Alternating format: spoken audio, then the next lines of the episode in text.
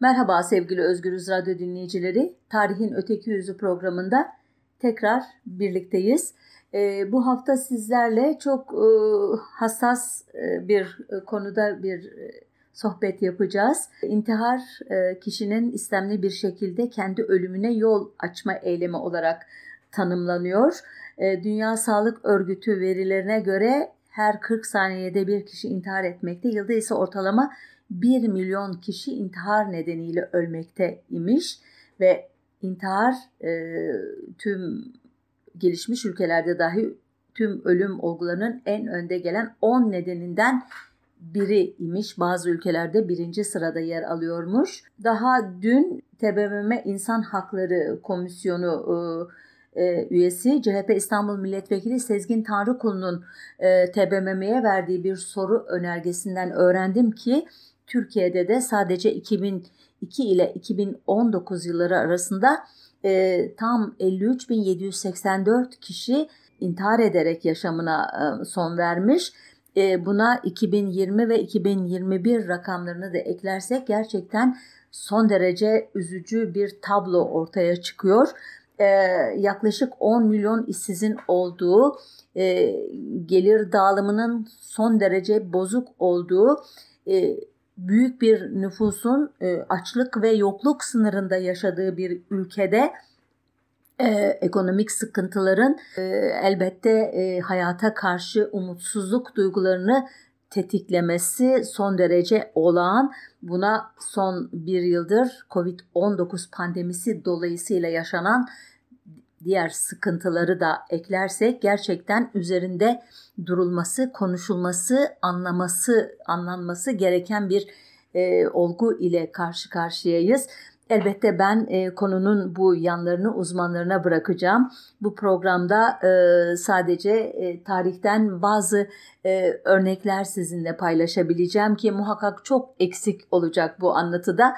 E, umarım e, bir sürçülisan etmem. E, bu konunun gerektirdiği e, hassasiyette bir dil kullanabilirim ki e, peşinen özür diliyorum e, eğer bir hatam olursa. E, İngilizce'deki suicide, kendi kendini öldürme fiili ilk kez 1662 yılında e, kullanılmış. Fransızca'daki e, suicidium fiili de ilk kez 1737 yılında e, yaklaşık e, 70-80 yıl var arada bu iki ülke arasında e, olgusal açıdan farklılıklara mı işaret ediyor yoksa ad vermekte mi gecikmişler diye e, gerçekten bilemiyorum. Her iki e, terimde Latince'de kendini öldürme, katletme anlamına gelen sui homicidiae fiilinden geliyor.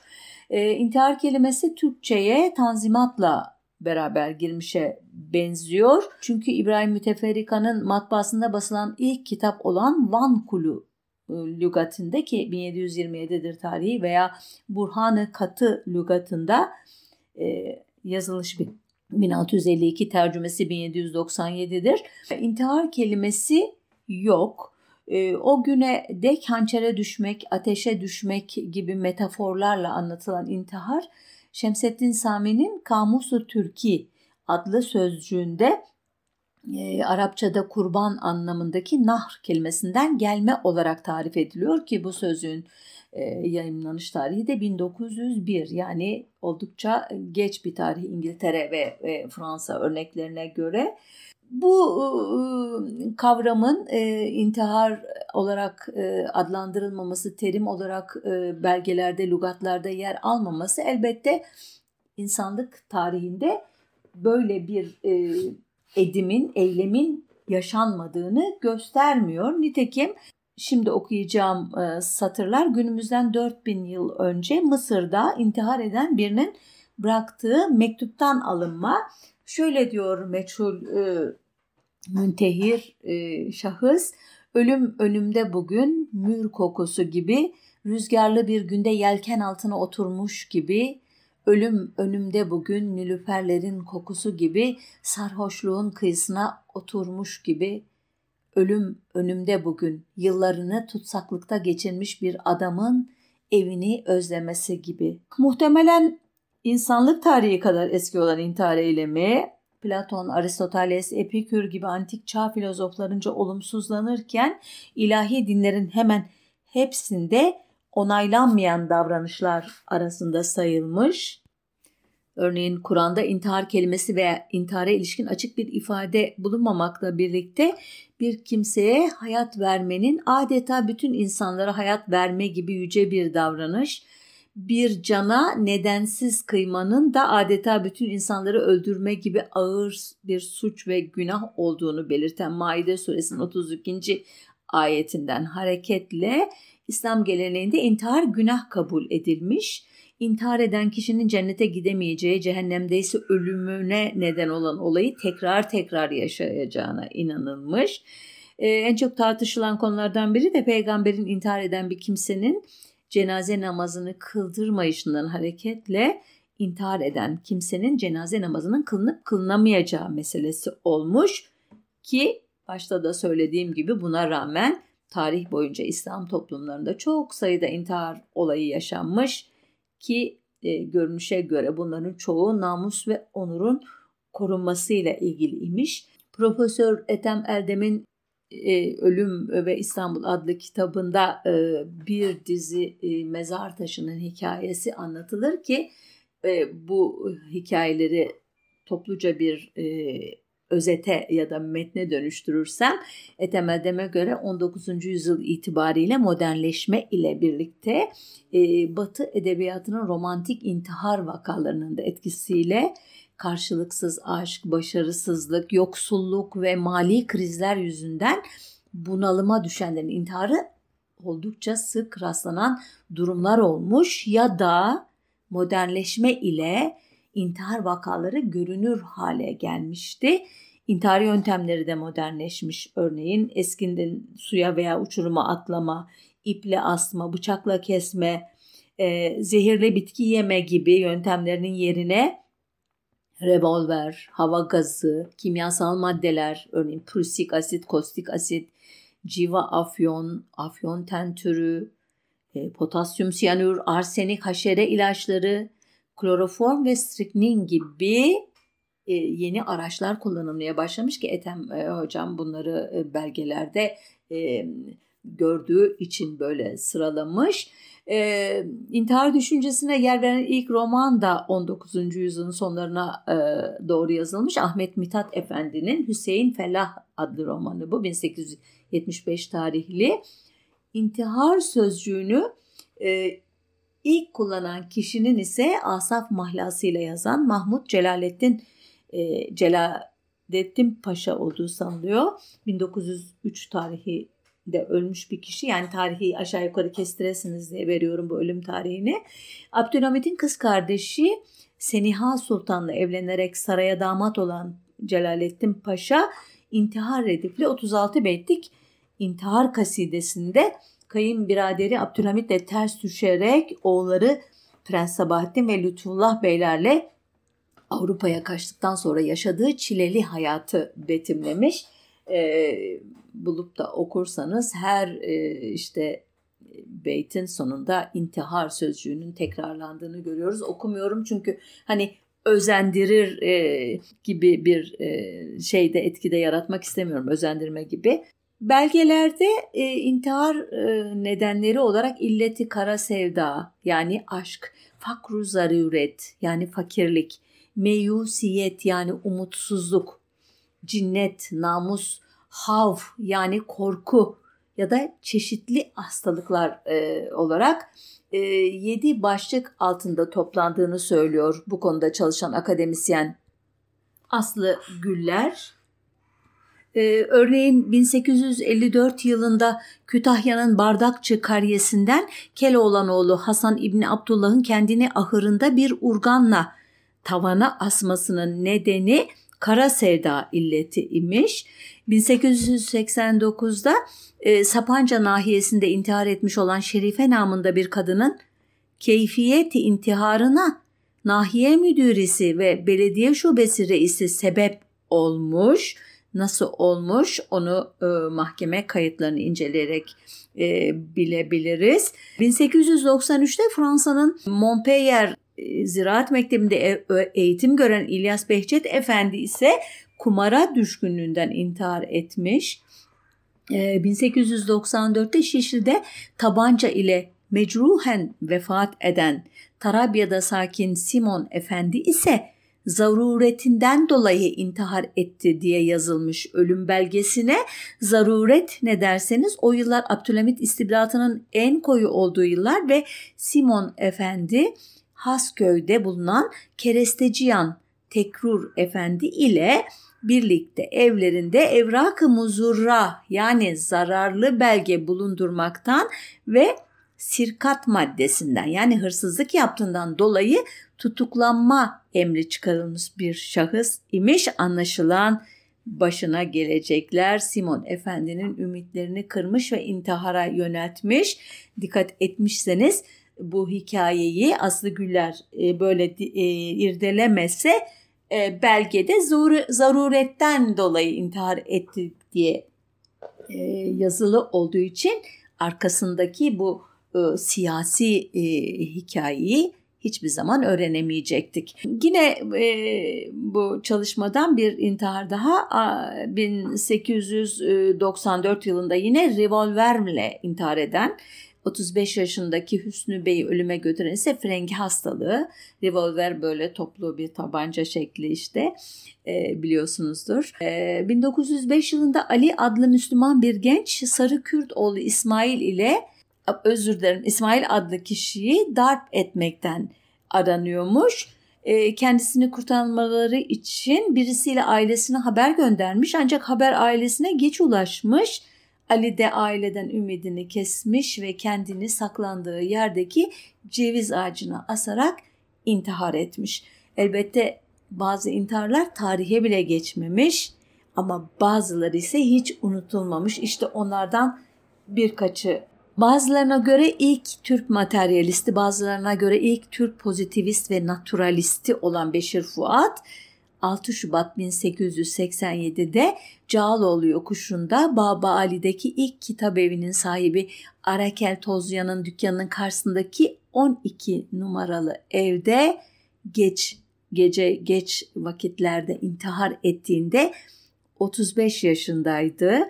O gece Beşir Fuat koluna klorit kokain enjekte ederek bileklerini dört yerden kestikten sonra kendi kanını mürekkep yaparak izlenimlerini yazmaya koyulmuş. Kendisini yoklamak için kapıyı çalan baldızını çalışıyorum diye savuşturmuş. Bir süre sonra bağırıp yardım istemeye başlayınca çağrılan doktora ise beyhude uğraşmayınız beş dakikalık ömrüm kaldı demişti. Kanıyla yazdığı son mektubunda şöyle diyordu. Ameliyatımı icra ettim. Hiç ağrı duymadım.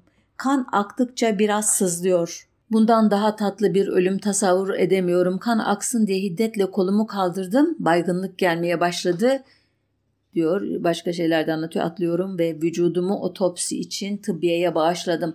Cenazem oraya nakledilmelidir.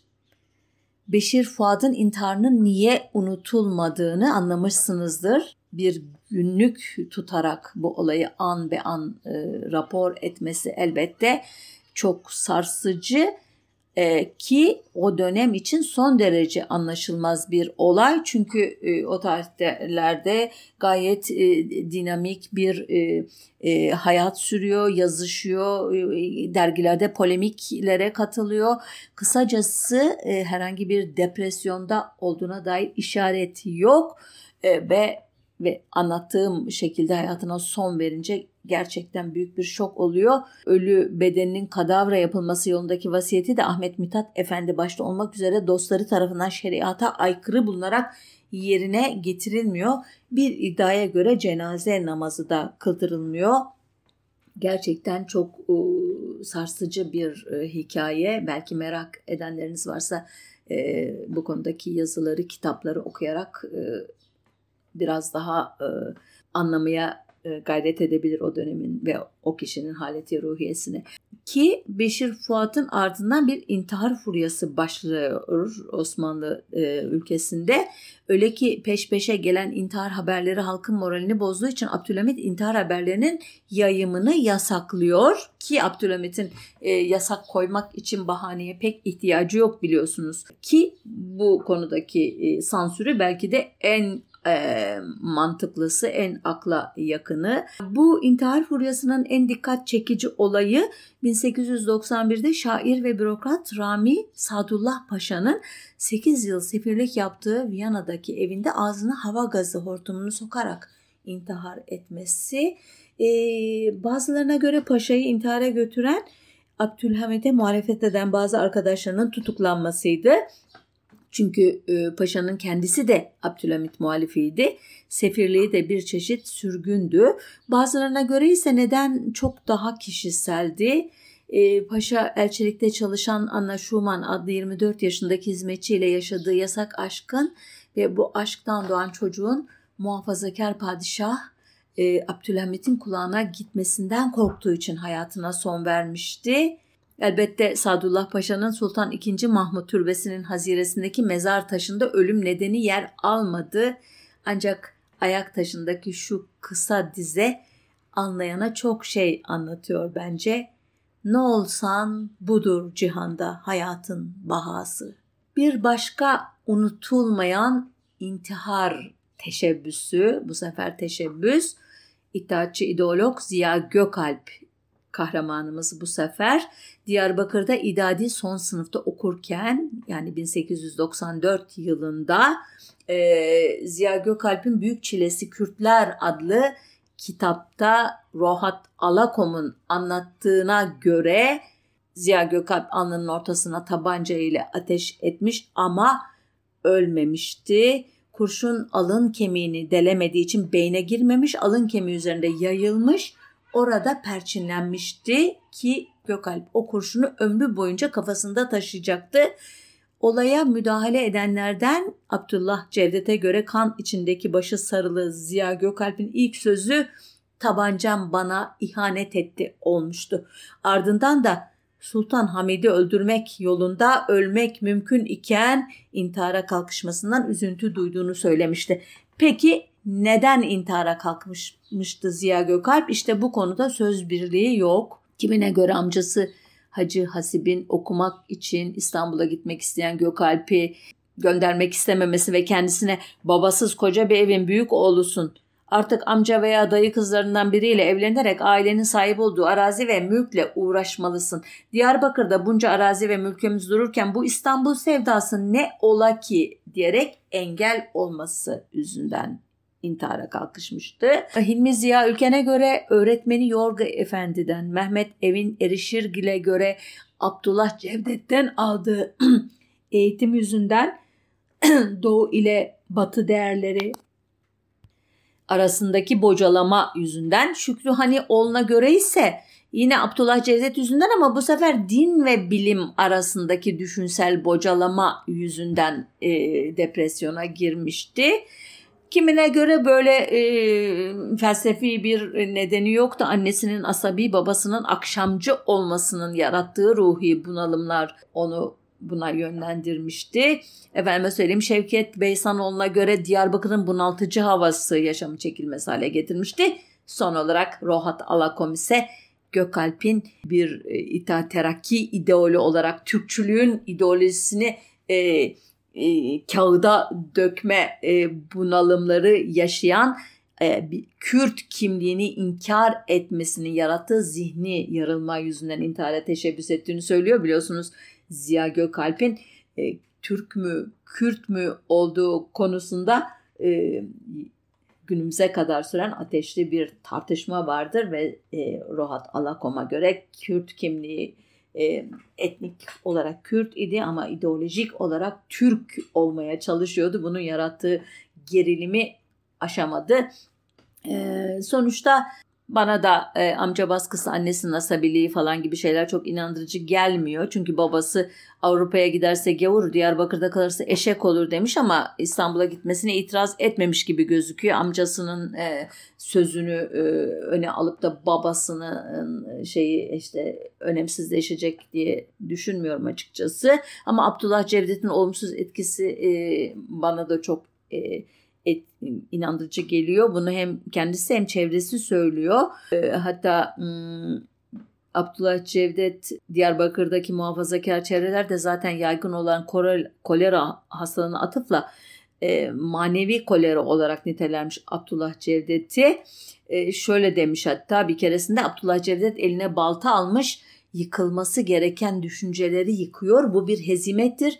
Fakat biz gençleri yalnız Abdullah Cevdet'e bırakıp da onların kafasına yeni idealler, yeni inançlar yerleştirmezsek fikir ve ruh bakımından onları harabe haline sokmuş oluruz. Ben gençliğimde bunun acısını pek iyi tattım. O acı beni intihara bile sürükledi diyor. Aslında Abdullah Cevdet de kendisini sevmezmiş. Hatta Gökalp Malta'ya sürüldüğünde 1919 20 döneminde e, İtilaf Devletleri tarafından e, Gö Gökalp'in e, şeyini ailesini ziyaret etmiş ve demiş ki e, özür dilerim yani Gökalp Malta'ya sürüldüğünde Abdullah Cevdet aileyi ziyaret ediyor. Biraz karışık bir cümle kurdum. Ben babanızın şahsını severim fakat fikirlerine düşmanım demiş. Ee, başkalarına da Ziya Gökalp merhum 30 sene evvel kendi eliyle alnına sıktığı bir kurşundan bugün öldü demiş ki ona göre iki Ziya varmış ve bu iki Ziya birbiriyle sürekli kavgalıymış. Bölümü Abdullah Cevdet'in Ziya Gökalp e, ve Türkçülük ideolojisiyle ilgili çok e, meşhur bir anekdotuyla bitireyim. O gün intiharı olayına ilk müdahale edenlerden biri olduğunu söylemiştim ya.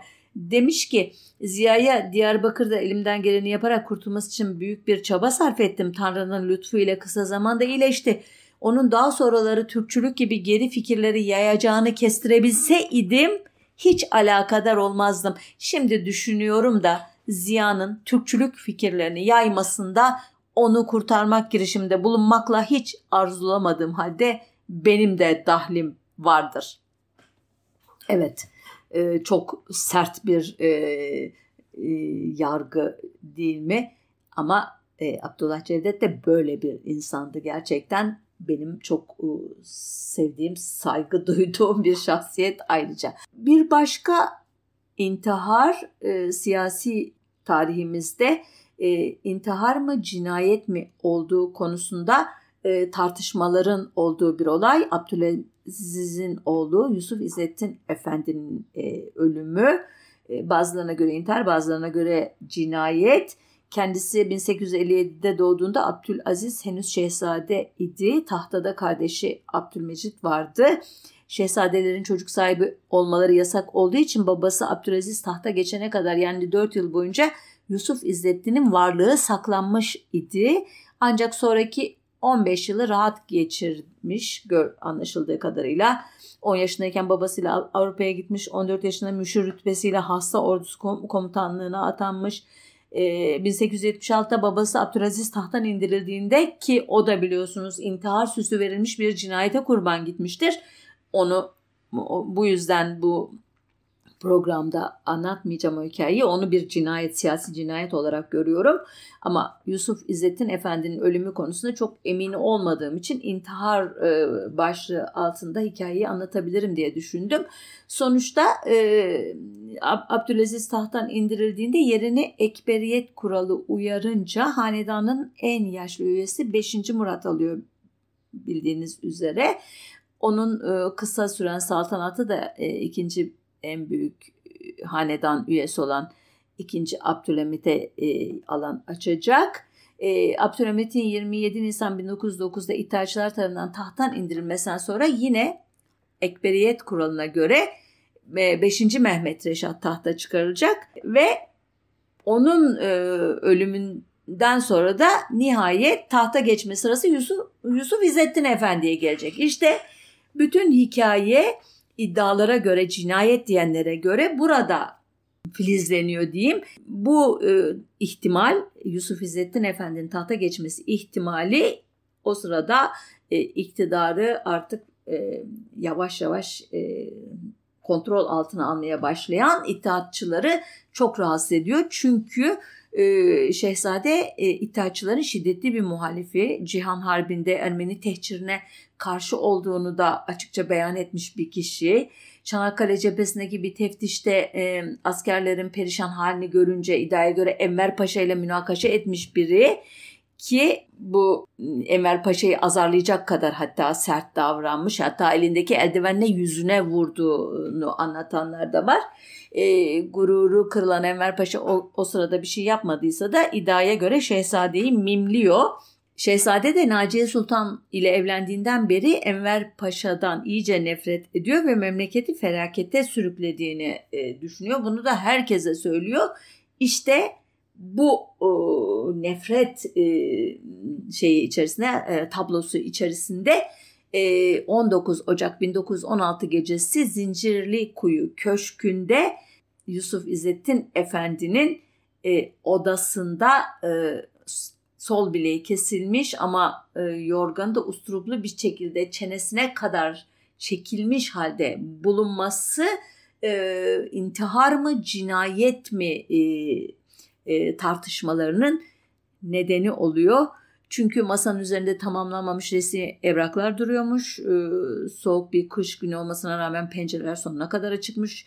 Odanın eşyaları darmadanmış. Yerler ve duvarlar kana boyanmış ama yorganın üzerinde tek bir damla e, kan yokmuş. İşte itaatçılar güya kendisini kanser hastası zanneden şehzadenin bu psikolojiyle veliahtlıktan uzaklaştıracağını e, düşünerek bu evhama kapılarak e, babası Sultan Abdülaziz gibi bileklerini kestiğini e, söylüyorlar ve e, babadan oğula geçen bir psikolojik psikiyatrik rahatsızlık e, iması yaparak da inandırıcı e, hale getirmeye çalışıyorlar bu ölümü. E, daha sonradan e, olaylarda dahli olduğu e, ima edilen Habeşi Hareması Beşir'e de Enver Paşa'nın iyi bir maaş bağlayarak e, işte bir yanında çalıştırması da bu şüpheleri tetikleyen bir şey.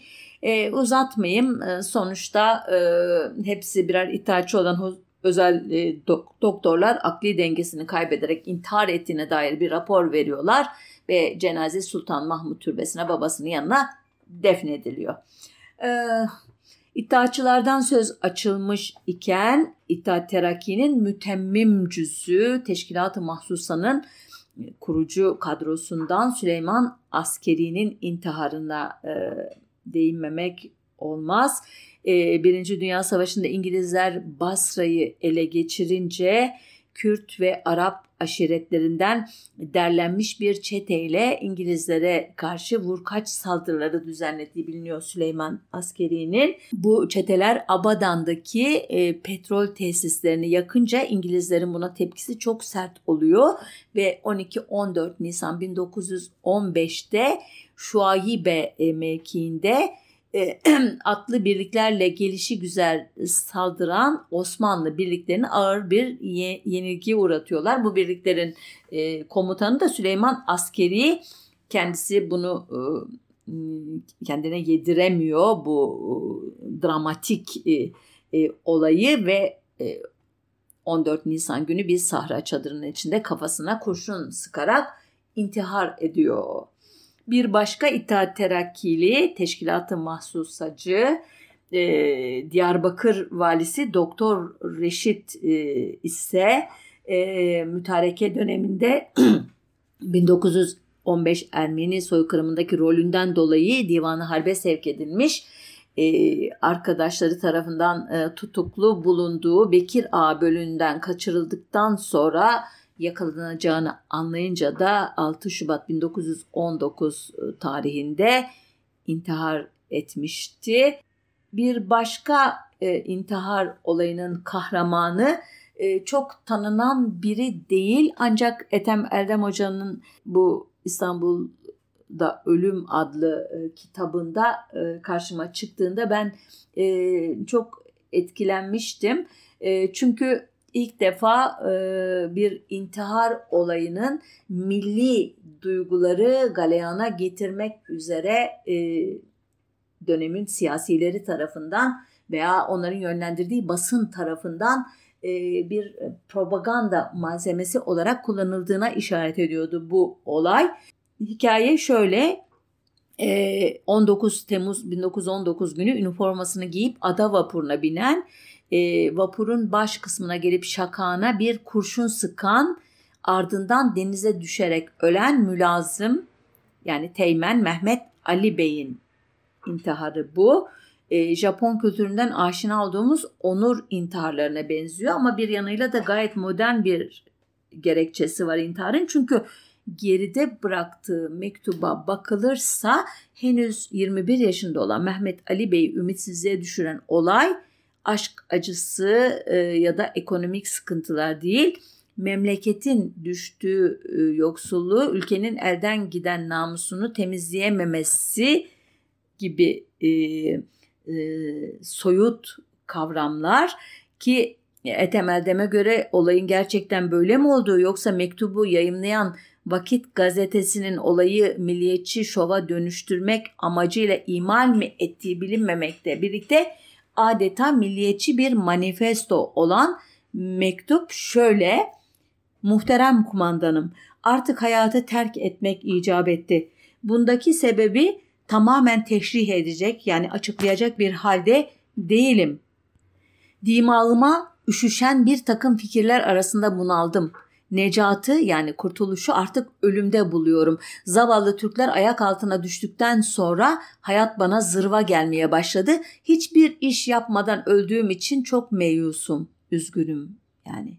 Arkadaşlarımın benden daha metin olmalarını temin ederim. Ben daha fazla tahammül edemedim. Size büyük işler temenni ediyorum. Ruhun Türklerin saadetine iştirak edecektir fakat bugün çok meyusum. Bu olay aklıma milli mücadele yıllarında yaşanan bir başka onur intiharını getirdi. 26 Ağustos 1922'de başlayan büyük taarruz sırasında kendisine Sandıklı, Sincanlı, Dumlu Pınar üçgeninde stratejik öneme sahip olan Çiğiltepe'nin alınması emredilen 57. Tümen Komutanı Yarbay Reşat Bey'in intiharı bu. Reşat Bey tepeyi Mustafa Kemal'e söz verdiği gün olan 27 Ağustos'ta alamayınca revolveri ile intihar etmişti. Geriye bıraktığı notta başarısızlık beni yaşantımdan bıktırdı yazıyordu. E, o gün haberi duyduğunda çok sarsılan Mustafa Kemal 1934'te soyadı kanunu çıktığında Reşat Bey'in ailesine ki Reşat Bey evlenmemişti onun için çoluğu çocuğu yoktu o aileye Çiğiltepe soyadını vererek e, müntehir subayımızın onurunu bir anlamda iade etmişti e, diyor e, bu konuya e, dair çalışanlar ki evet onurunu mu iade etti bir anlamda özür mü diledi ondan e, hatırasından diye düşünmek mümkün. Cumhuriyet'in ilk yıllarındaki intiharlar üzerine bir araştırma yapan Fahrettin Kerim Gökay biliyorsunuz kendisi emraz akliye uzmanı yani akıl hastalıkları, sinir hastalıkları, ruh hastalıkları uzmanı aynı zamanda da bir dönem İstanbul e, şehremini e, yani vali belediye başkanlığını da yürütecek kişi mini mini e, valimiz diye ünlenecek o dönemde. Kendisi e, bu intiharlarla ilgili bir e, risale hazırlıyor. Şöyle diyor orada harp gibi bütün fikirleri bir nokta etrafında toplayan hadiseler esnasında intiharlar şüphesiz azdı. Fakat harp nihayet bulup mütareke senelerinin maneviyatı bozan, ruhlara azap veren derbeder hayatı başlayınca intihar salgına meydana çıkmıştır. Nitekim İstiklal Harbi'nin bütün sinirleri gerdiği 1922 senesinde bu salgın bir duraklama devresine girmiş fakat zaferi takiben Durkheim'ın Emil Durkheim'dan söz ediyor. Büyük sevinçli hadiseler zamanında artar iddiasına uygun şekilde intiharlar artmış idi. 1925 senesinde yeniden azalmıştır. 1925'ten sonra çoğalma artmıştır 1929'da 291 intihar olmuştur diyor Fahrettin Kerim Gökay. Gökay'ın tarif ettiği dalgaya girer mi emin değilim ama 10 Mart 1934'te Bebek Set sokaktaki evinde koluna boryum klorit enjekte ederek hayatına son veren kimyager doktor Cevat Masar Bey'in ölümü doğrudan 1933 yılındaki üniversite reformu ile ilintiliydi. Ee, bu ülkenin e, endüstriyel kimya alanında yetiştirdiği ilk uzman olan Cevat Masar Bey e, Darülfünun'dan İstanbul Üniversitesi'ne dönüştürülürken kurum e, kadrodan e, çıkarılanlar arasındaydı. Hükümet çoğu arkadaşına lise öğretmenliği, okutmanlık gibi işler ya da e, dolgun maaşlı emeklilik verdiği halde kendisine bunlar yapılmadığı için onuru kırılan Cevat Masar Bey 7 ay süren acılı bir inziva döneminden sonra durumu düzeltmesi için reformun mimarı Doktor Reşit Galip ile görüşmeye bel bağlamıştı. Ancak Reşit Galip Bey'in 5 Mart'ta veremden ölmesi üzerine tüm ümidini yitirmiş ve nihayet 10 Mart 1934'te dediğim gibi Bebekset sokaktaki evinde koluna boryum klorit enjekte ederek hayatına son vermişti. E, dönemin gazeteleri e, 1931'de çıkan ve 33 ve 34'te iki kez ağırlaştırılan matbuat kanunu yüzünden olaya sadece arka sayfalarında e, küçücük bir yer vermişler. Üstelik ölüm nedenini de saklamışlar. E, asabi bir buhran sonucu feci çırpıntılar içinde vefat ettiğini yazmışlardı. Cevat Masar Bey'in gerçek ölüm nedeni ancak 1982'de yani olaydan yaklaşık 50 yıl kadar sonra kamuoyuna açıklanacaktı. Ben de e, bu bilgileri o 1982'deki yayından aldım. Şimdi biraz 82'den geriye ama Masar e, Bey'in ölümünden sonraya gidiyoruz. 1945 yılına o yılın Ekim ayında Ankara Sosyetesi'nin ve Sovyetler Birliği Sefareti'nin de diş hekimi olan Neşat Neşet Naci Arzan muayenenin muayenehanesinde silahlı saldırı sonucunda öldürülmüştü. Ee, saldırıyı Reşit Mercan adlı genç üstlenmiş ve polise teslim olmuştu. Cinayeti neden işlediğinde şöyle açıklamıştı. Veremim, doktordan rapor istedim vermedi, bu yüzden öldürdüm. Bu olay biraz sonra anlatacağım çok önemli bir intihar olayının e, ilk e, merhalesini oluşturuyordu. E, Reşit Mercan'ın şahidi Robert Kolejan sınıf arkadaşı ve dönemin Genelkurmay Başkanı Kazım Orbay'ın oğlu Haşmet Orbay idi. O sırada MIT'te görevli olduğu yıllar sonra ortaya çıkacaktı Haşmet Orbay'ın. E, Reşit Mercan'a göre silahı o vermişti e, kendisine e, bunun üzerine mahkeme e, cinayeti işleyene 20 yıl, Orbay'a da 1 yıl ceza verdi. Ancak basın olayın peşini bırakmadı. Çünkü katil zanlısının verem olmadığı anlaşılmıştı. Polisten önce Nevzat Tandoğan'la görüştüğü öğrenilmişti.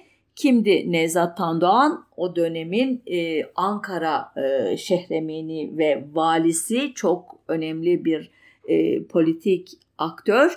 Kendisini pek çok e, sözüyle, eylemiyle e, tanıyoruz.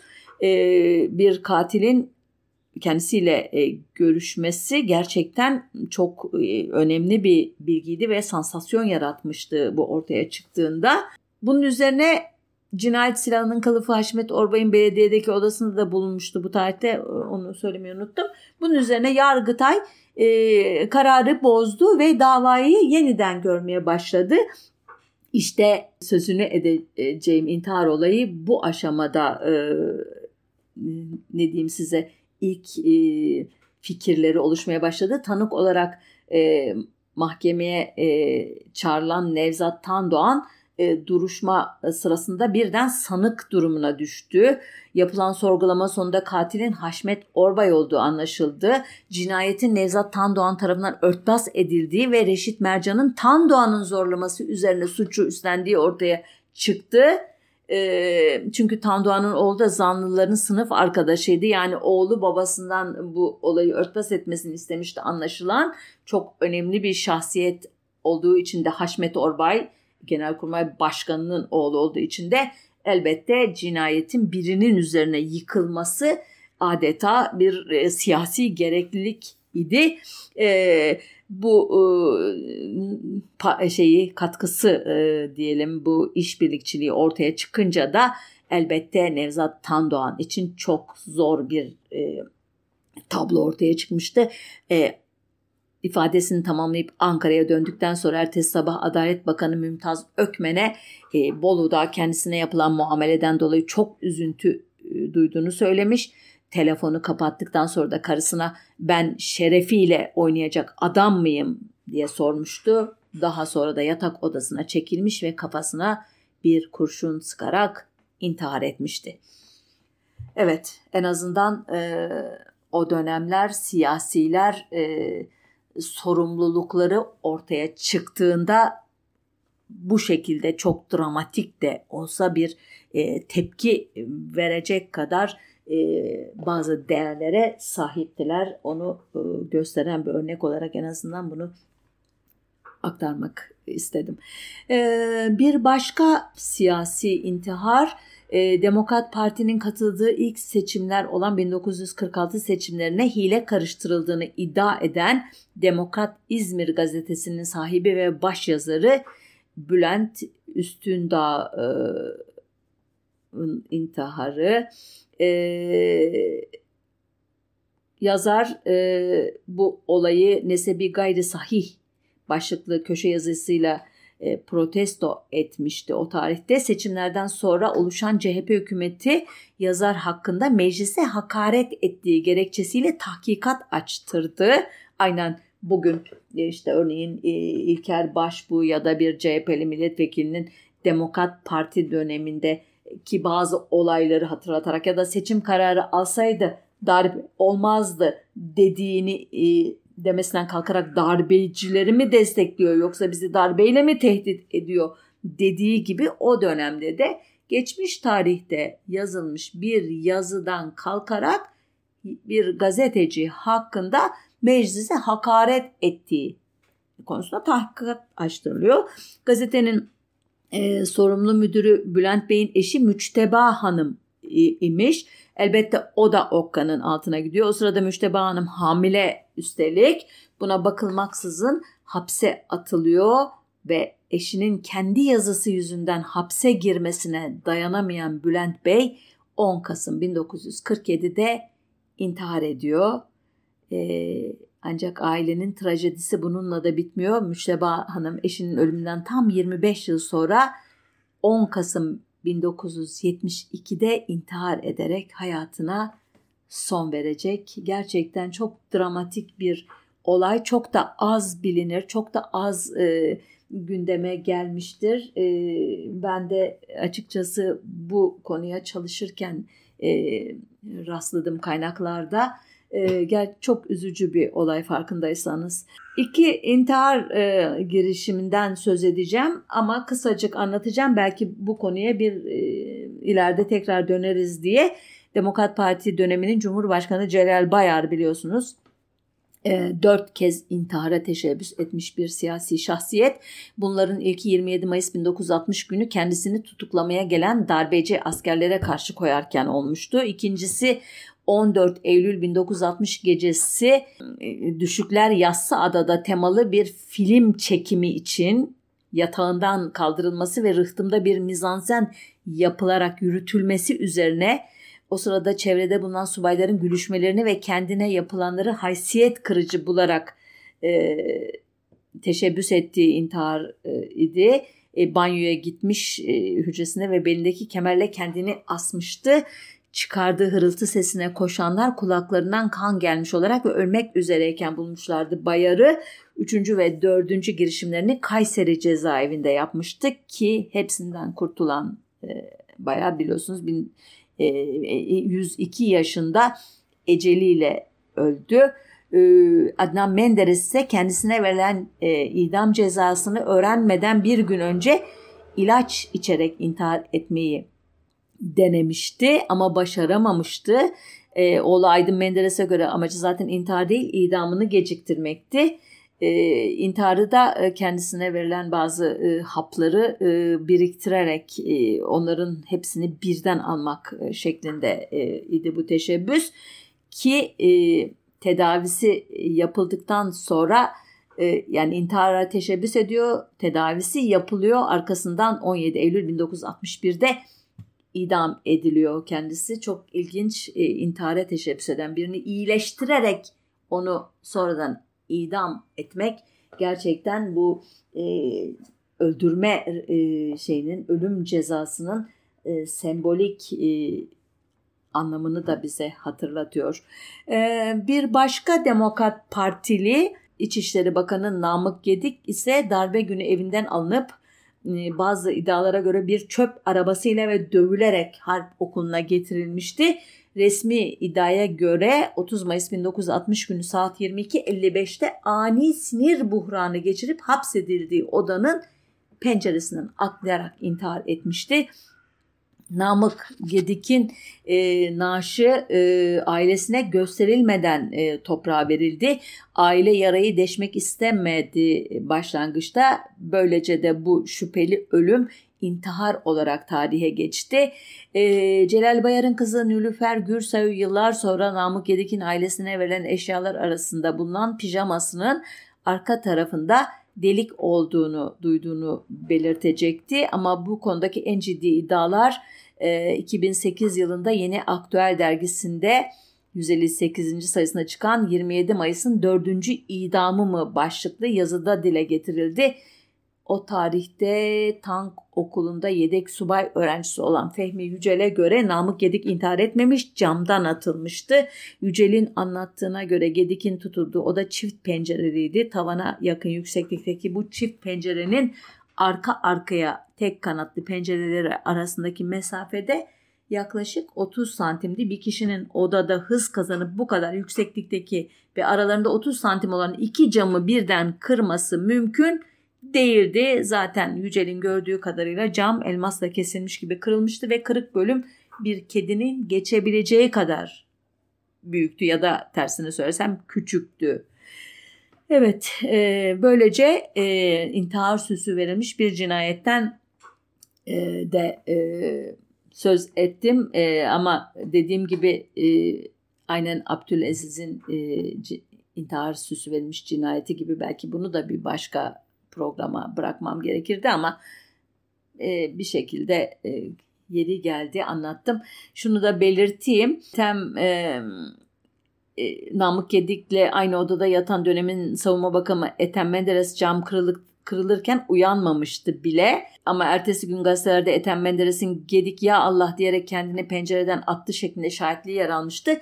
Ethem Menderes'in 10 yıl hapse mahkum olmasına karşın 1962'de affedilmesi ve ardından iş hayatına atılması darbecilerle bu intihar konusunda işbirliği yaptığı söylentilerini destekleyen mahiyette görülmüştü. Bunu da hatırlatmış olayım.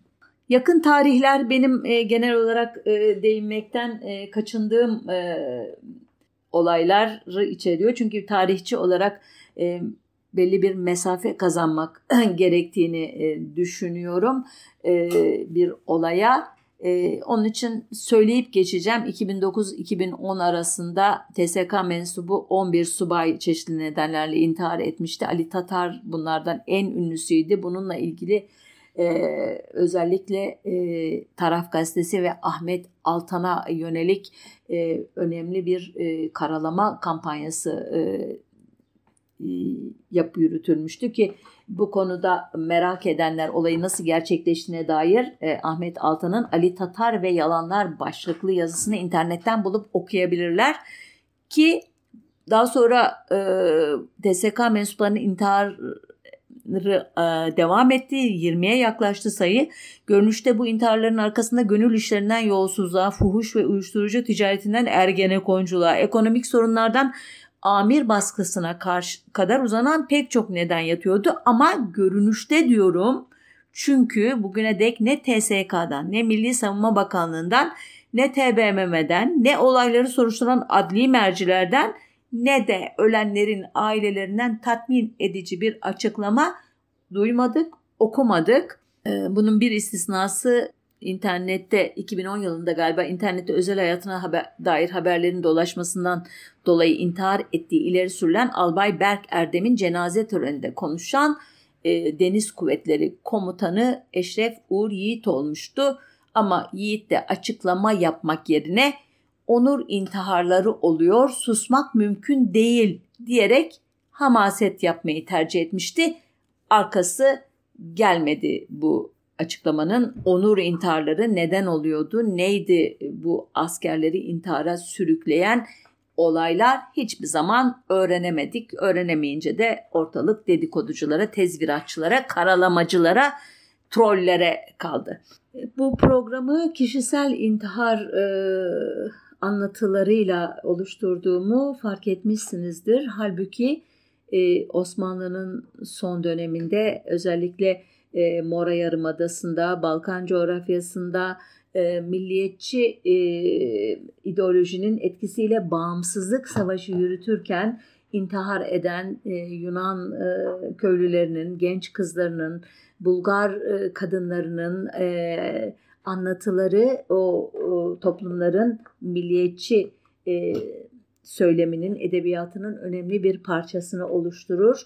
E, ayrıca 1909 Adana İhtişaşı, 1915 Ermeni soykırımı, 1937-38 Dersim tertelesi gibi trajik olayların e, içinde de e, topluca uçurumlardan, yarlardan atlayarak e, nehirlere e, e, atlayarak hayatına son veren e, Ermeni kadınlarının, genç kızlarının e, ağıtları e, da e, özellikle Ermeni tarih yazımında çok önemli bir yer e, kaplar. Biz bunları e, çok bilmesek de e, bir başka sefere e, işin bir de bu yanına bakmak üzere e, programı e, noktalıyorum izninizle.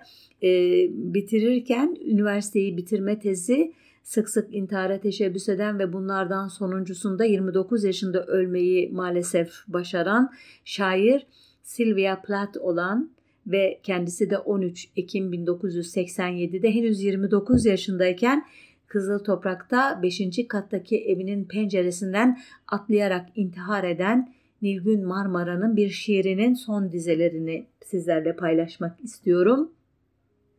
Yine de zaman kedisi pençesi ensemde üzünç kemiğimden çekerken beni kendi göğüne bir kahkaha bölüyor dokusunu düşler marketinin. Uyanıyorum küstah sözcüklerle. Ey iki adımlık yer küre, senin bütün arka bahçelerini gördüm ben.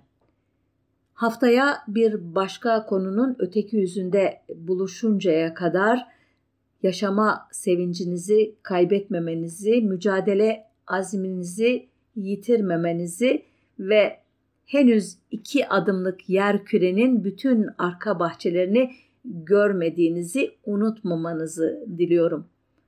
Sağlıcakla kalın, hoşça kalın.